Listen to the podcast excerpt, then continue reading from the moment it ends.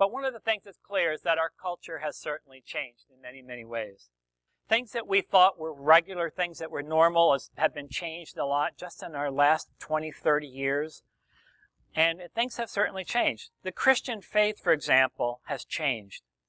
It used to be that in the time of the pilgrims and stuff, when they came to America, um, almost all of them who came were coming because they wanted religious freedom.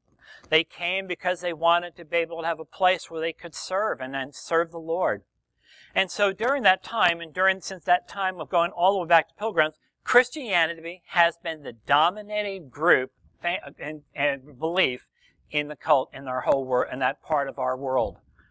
And that has now changed. We've had a lot of people who are moving in from different countries with different beliefs and different things that are going on. And what's interesting is it's changed a lot. But it's probably been in the last 20 and 30 years where we've seen such incredible fast change happening. It used to be on a Sunday morning when you would see people going out to church, whether cars or whether walking, there would be people that were going to church. Not all of them. Not everybody always went to church, but in general, in our lifetime, for most of us in this room, we knew of many people who went to church. Christianity was the accepted almost group of what it was. Christianity was it. That is changing.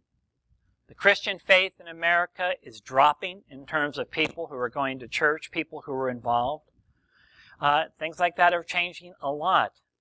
Some of this is maybe not so bad because we understand a lot of people who, quote, claim to be Christians. It's only by the fact that they call themselves that. It doesn't mean they've actually have a relationship with the Lord. But it's certainly clear that it's not the way it used to be 50 years ago, or 100 years ago, or 200 years ago. And so we're living in a different world. And the reason why I came back with that late thing was living the gospel in an unwelcome world because we're now seeing some of what many people believe is something that's going to only go worse, where more and more people are not only not becoming Christians, but they're going the other direction. They're very much antagonistic to it. And then you so you see this so much going in our culture today. And so the reason why we're calling this living the gospel in an unwelcome world is we are probably, and particularly our children and grandchildren, are going to find themselves to be the outsiders, not the insiders anymore. And the question is going to be, how will we respond to the fact that we're no longer on top, let's put it that way, in terms of the different groups?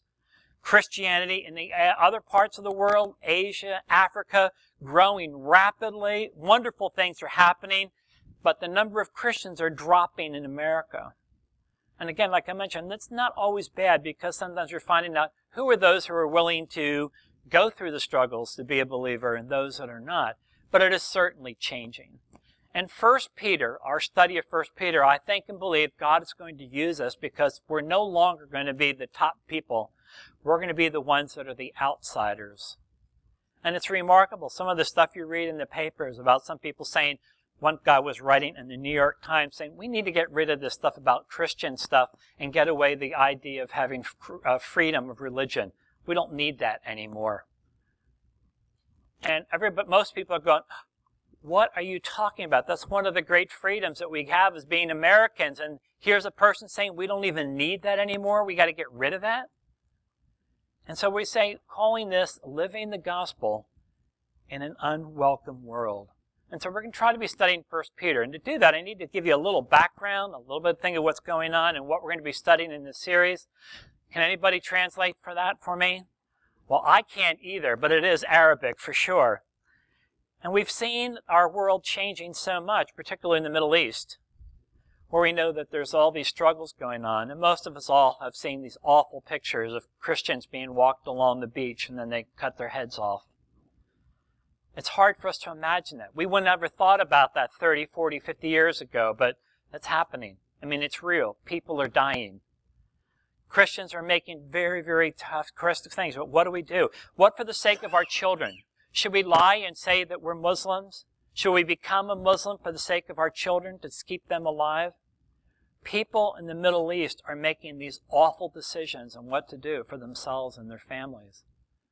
And so we're dealing with a world that's very different. They used to say, this ain't your father's gold, gold what was it? Gold, what was that? Oldsmobile? Oldsmobile. This ain't your father's Oldsmobile. Well, this is in our culture. It is certainly changing. And so what we need to recognize is that the world is changing. How are we going to respond to that? It is certainly a cultural change. Just what's happened in the courts in the last six months are telling us that our world is changing fast. And it's going to become even faster as we go. So we're going to be talking about this. We want to introduce to First Peter. First Peter is a part of a group of, Bible, of passages we have in the Bible that most people don't read very often. They're called the general epistles, or they're called the Catholic epistles. Again, Catholic here is not meaning Roman Catholic. It means Catholic means universal, just like what we had in the when we had the, the previously when we were talking about the Nicene Creed. There again, the idea means the idea of Catholic being all Christians who would believe the same things. So we're talking about here a group that are called the general epistles or the Catholic epistles. And they generally, not every group does this, but in generally they consider it being seven different places. You have James, 1 Peter, 2 Peter, 1 John, 2 John, 3 John, and Jude seven books at the end of the Bible. Other people would say, well, put Revelation on there. Well, we can if you want to, but it's really a very different genre in what we're talking about.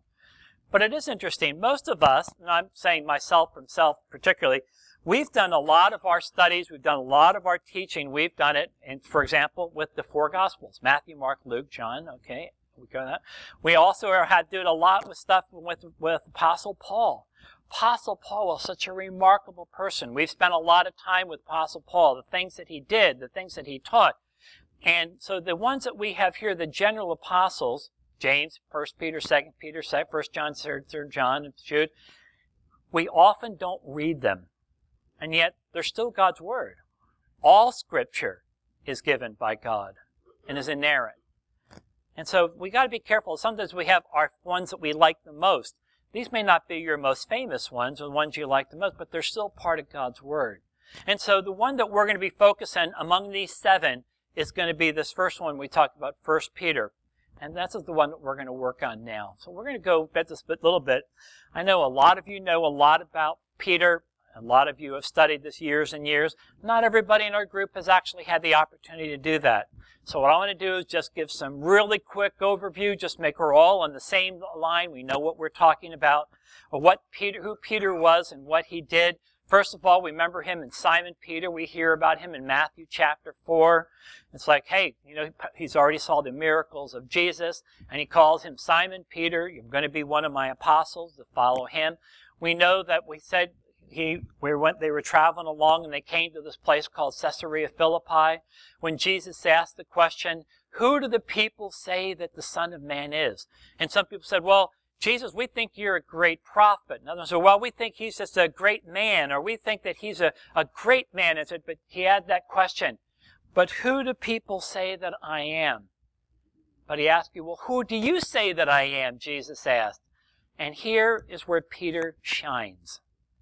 Peter said, but he asked, Who do you say that I am? And Peter came back. He said, You're the Messiah, Jesus. You're the Son of the living God. Whoop, whoop, whoop. You got it. That's so important because it's saying at that point, at that thing, they all thought wonderful things about Jesus, but it was Peter who said, You know what? You're the Mashiach. You're is the one, the Messiah, the one we've been waiting for for all these generations. He is the Son of the living God. And so Peter had a special role in that role. And we'll see it as we continue on this. We talk about later when he talks about the transfiguration. Who was there? Peter, and James, and John. When they were traveling, a lot of times it would be the three of them Peter, James, and John with Jesus. You go on, and Peter talked about the time when Jesus was walking on water. That's not something you see very often. It was a very short time because his face started going and he started sinking. But, I mean, still, None of us in this room that I'm aware of has ever been able to walk on water. So in other words, Peter is a remarkable person. And yet in our evangelical culture, we don't talk much about Peter. If you're Roman Catholic, I probably you would, but I mean, at least in our group, we don't talk a lot about it. But this is important, and Peter was important that. About walking on water, talked about how Jesus was there with Peter in the garden. We were talking about the fact when he was asleep, they were, people were sleeping in the garden. Peter then denies that he knew Jesus three times. That's like the low point in Peter's life. Here's a guy that, you know, that did so great. You're the man. You got it. Remember what happened? He told Peter, he said, Peter, you're the one. You're the rock. We're going to call you Rocky, and I'm going to build my kingdom upon you. And yet, not too long later, Peter's saying, I don't know that man. I don't know that man. I don't know that man. Then the cock crowed, and he realized it happened. When Jesus needed me the most, I took off and I ran. And so when we think of Peter, we think of him somebody who was very, very special in God's plan. He's also a man who had a lot of sense in himself that who he was and what he could do, and all these other people might run away for Jesus, but Jesus, you can count on me. Until a little servant girl said, Yeah, you're one of those people from there, aren't you? No, I didn't. I swear, I didn't. Uh uh, uh that wasn't me. And Peter blew it. Big time and caused a lot of problems. Peter's remorse. Peter went out and wept. He was rocky. He was number one. He was the one that Christ was going to build his kingdom. And here I am. When Jesus needed me most, I took off and ran. Peter's remorse, but Peter's restoration. John 21. Peter, do you love me? Can you imagine what that felt like for him? Peter, do you love me? You know. Peter, do you love me? Lord, you know. Feed my sheep. The restoration. Here's the guy that blew it big time. And yet God came back to him and said, You know what? You did blow it. Let's not pretend that that wasn't bad. But I want you to know there's healing and there's forgiveness. And I'm going to use you to make a difference in the lives of people. So Peter is a famous one, is a person we think about. What we want to do is just read two verses right here. They're two important verses. First off, Peter, let me read the section, then we're going to go a little deep, deep, deeper. It says, Peter, an apostle of Jesus Christ. We know that word apostle many times. But here, this word apostle, where it's being used here, is not just someone who's pretty good. This is someone like Peter, like, excuse me, uh, about like some of the other ones who were so significant in the gospel. So it's Peter, an apostle of Jesus Christ, to the temporary residents in the dispersion in the province of Pontus, Galatia, Cappadocia, Asia, Bithynia, chosen according to the foreknowledge of God the Father, and being set apart by the Spirit for obedience and the sprinkling with the blood of Jesus Christ. May grace and peace be multiplied with you. And if you try to do that in one big breath, you'll be in big trouble. But it's only two verses, but they're two long verses and they're two very significant verses. And that's what, what I want to do for a couple minutes is just go through again the significance of it. This is really just the introduction to 1 Peter. And yet in these first two passages you have very, very significant theologically and other ways in dealing with these passages are all about. For example, we're talking about we're doing First Peter. Peter's an apostle Jesus Christ. He is the one that where Jesus said, I'm going to give you the keys of the kingdom. And whatever you bind on earth will be bound in heaven. Again, making the point that Peter, you've had this great opportunity. You've been, been used by God. Peter is the one in Acts chapter 20, uh, Acts chapter 2, verse 14 to 36. That's in the book of Acts where it says the Spirit of the Holy Spirit came down and they were speaking in other languages. In fact, let me turn to it. You can do it too if you want. Turn to the book of Acts real quick.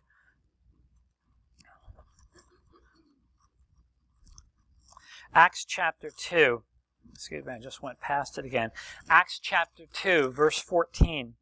Again, the story is going on. Jesus is, they're talking about all the people hearing in different languages. And then when we come to Acts chapter 2, verse 14, listen to this. If you don't have it, just listen. If you have it, read it. But Peter stood up with the eleven. Remember the twelve? He, he died, obviously. But Peter stood up with the eleven, raised his voice, and proclaimed to them, Jewish men and all you residents of Jerusalem, let this be known to you and pay attention to my words. For these people are not drunk as you suppose. It's only nine in the morning. On the contrary, this is what was spoken through the prophet Joel. I don't know if you've read the prophet Joel recently, but Peter obviously knew what it was because he quotes directly from it. And so he quotes in verses 17 to 21. And it'll be in the last days, said God, that I'll pour out my spirit on all humanity. Then your sons and your daughters will prophesy, your young men will see visions, and your old men will dream dreams. I will even pour out my spirit on my male and female slaves in those days, and they will prophesy. I will display wonders in the heavens above and signs in the earth below, blood and fire and cloud of smoke. The sun will be turned to darkness and the moon to blood before the great and remarkable days of the Lord. Then whoever calls on the name of the Lord will be saved. He uses these Old Testament passages to say, what we've been waiting for, what we've been longing for has happened through Jesus Messiah. And so Peter, standing up, Peter who did fail, Peter who was restored by the Lord, stands up and says, Men of Israel, listen to these words. This Jesus the Nazarene was a man pointed out to you by God with miracles, wonders, and signs that God did among you through him, just as you yourself know. Though he was delivered up according to God's determined plan and foreknowledge, you used lawless people to nail him to a cross and kill him. Now remember, there's a lot of people there that don't like what Peter's saying. He could find himself on a cross, as far as some people were concerned. He said, but you, but God did among you. He said, just as you yourself know, though he was delivered up according to God's determined plan and foreknowledge, you used lawless people to nail him to a cross and kill him. God raised him up, ending the pains of death because it was impossible for him to be held by it. For David said to him, I saw the Lord before me at my right hand. I will not be shaken. So here is a guy in this passage he is the one. When it came for a person to stand up and be the spokesman for this new group called the church, Peter was there. Yes, he'd failed. Yes, he had a huge failure. God restored him. And he stands out there boldly with people standing out there and says, This is what God has said he's going to do. It has happened. It is happening right now. And you're either with him or you're not. And you need to come to full faith of Jesus and Messiah. So Peter is a man that we're going to be studying more about and hearing more about, a man who had a huge impact on the lives of so many. We see that in Acts chapter 2, where the men were all together and the Holy Spirit came upon them. The 11 of them gathered together. And it talked about the whole idea of the fact that what God had done for them. So here we're going back to this passage real quick. Peter is apostle Jesus Christ. Notice these words.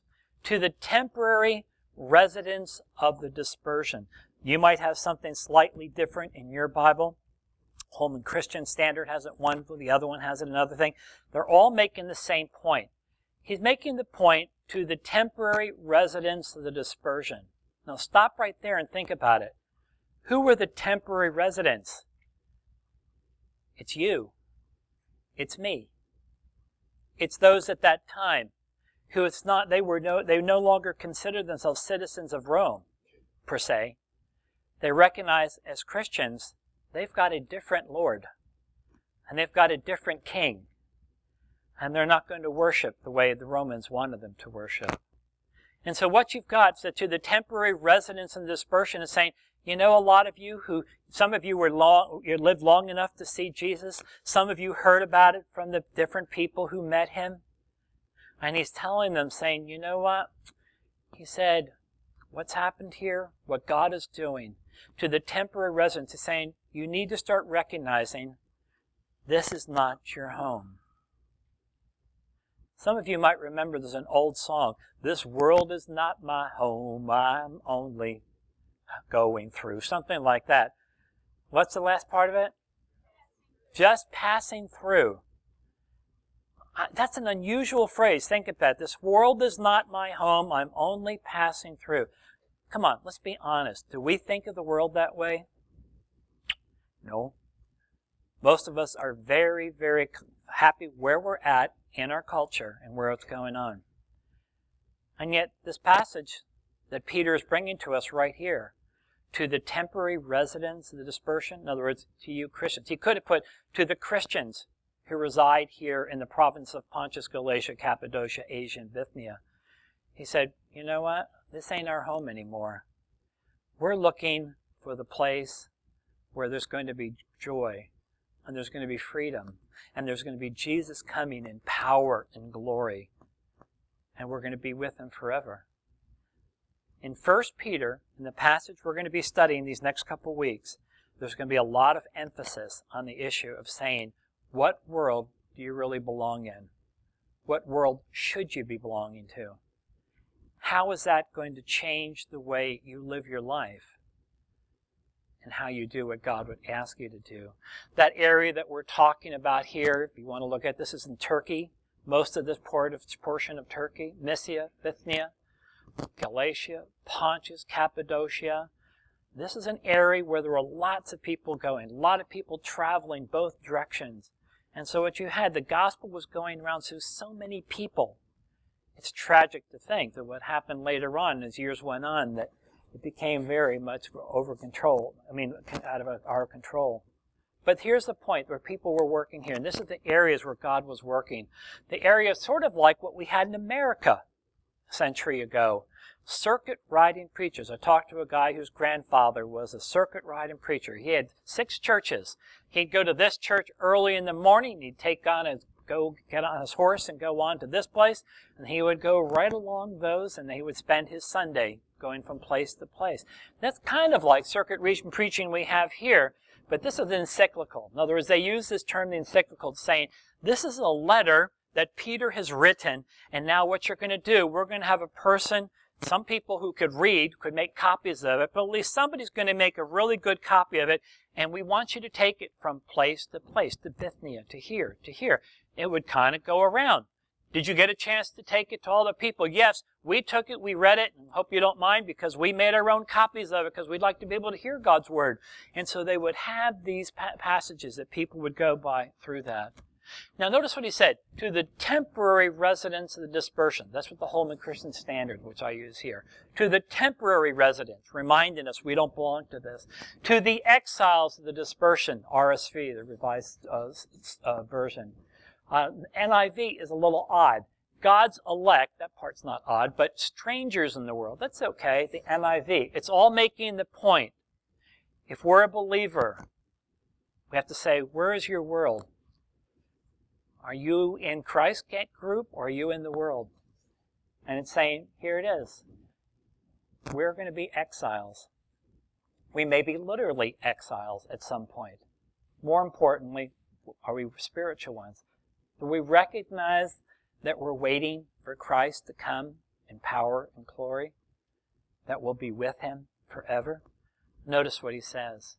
Notice these couple key words. There's only two verses in this whole passage. They're long, but I mean, they're very important. Chosen according to the foreknowledge of God the Father. Book of Romans, it talks about foreknowledge. We talk about particularly when we talk about first, um, when we were studying Romans, where he talks about it. That is chosen, and you're saying to these people as Christians, as Christians, you're according to the foreknowledge of God. That is, God not just knew what was going to happen. It's that not only that, not that, but it's also saying, but you know, God by his foreknowledge has brought you into relationship. Now you can get caught up in the whole question about how, why some and not others. You can spend the rest of your life doing that. You will never figure it out till you go to be with Jesus. But the point is, God has got his people, and he calls his people into relationship with him. We think about it in terms of the covenant. By the foreknowledge of God, the Father, set apart by the Spirit for obedience and for sprinkling with the blood of Jesus Christ. So foreknowledge, a key one in this passage. The next one he talks about, chosen according to the foreknowledge of God the Father.